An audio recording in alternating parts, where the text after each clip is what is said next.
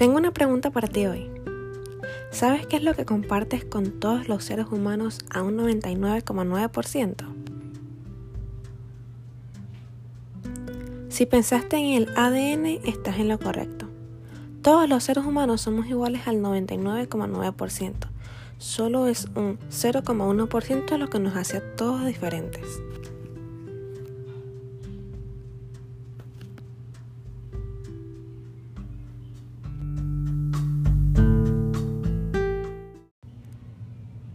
Bienvenidos al primer episodio de Biológicamente Hablando, un podcast donde damos explicaciones a distintos conceptos de la biología.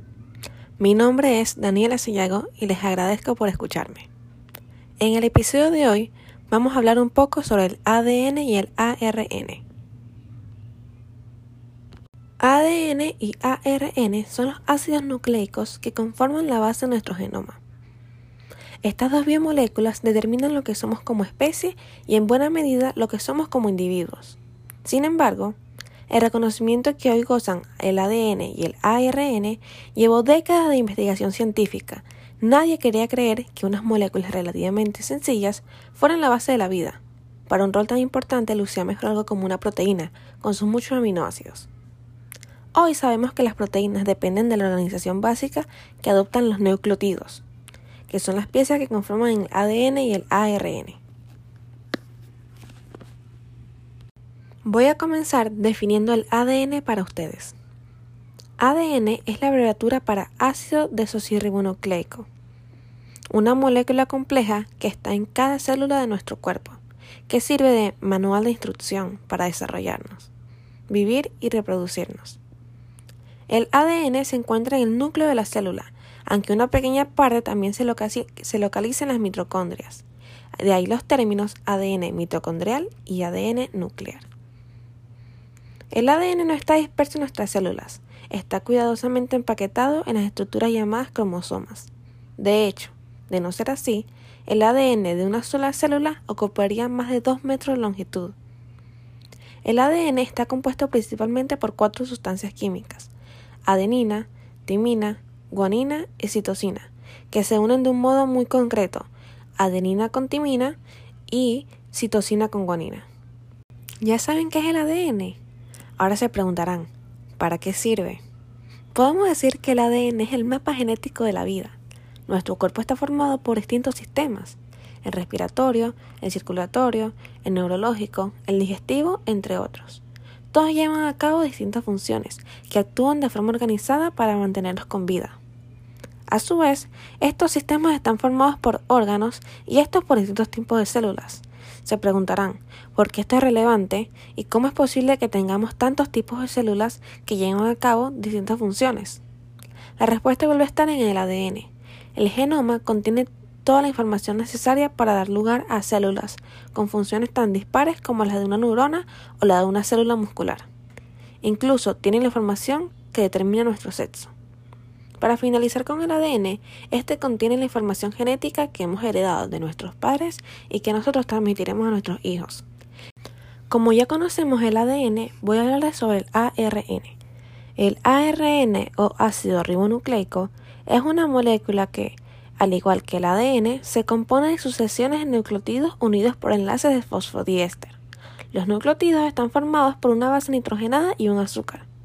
En el ARN el azúcar es una ribosa y las bases nitrogenadas son adenina, citosina, guanina y uracilo.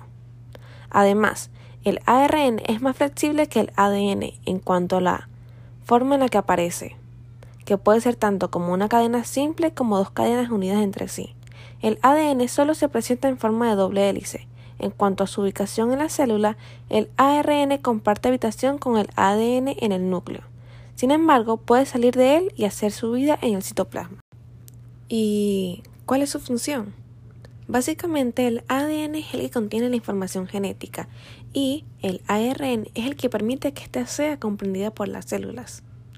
Las funciones del ARN pueden comprenderse mejor a través de la descripción de los diferentes tipos que existen.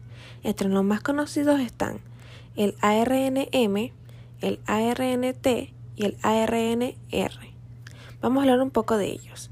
El ARNM o ARN mensajero es una molécula que se forma al copiar la información del ADN en forma de cadena simple. Así, viaja hasta el citoplasma donde es traducido a proteínas. Aquí es donde entra el ARNT o ARN de transferencia. Cada codón de un ARNM es formado por tres nucleótidos. Es reconocido por un ARNT concreto que va acompañado de un aminoácido. Finalmente, los aminoácidos se van uniendo formando la primera estructura primaria de las proteínas de los ribosomas, orgánulos celulares compuestos por ARN, R o ARN ribosómico, mayoritariamente. Para ir culminando, ¿podrías decirme cómo se diferencia el ADN del ARN? Algunas diferencias entre el ADN y el ARN ya las hemos visto. Por ejemplo, que el ADN es de cadena doble y el ARN de cadena simple. Otras diferencias son, por ejemplo, que el azúcar que lo componen es distinta. En el ADN es la desoxirribosa y en el ARN es la ribosa. Y el peso molecular del ARN es menor que el del ADN.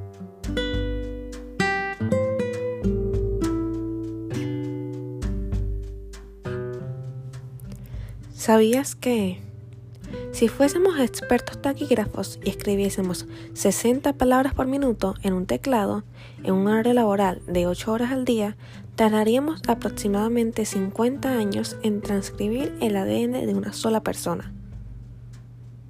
Esto ha sido todo por el episodio de hoy. Espero que les haya gustado. En el próximo episodio hablaremos sobre la síntesis de proteínas. Gracias por escucharme. Adiós.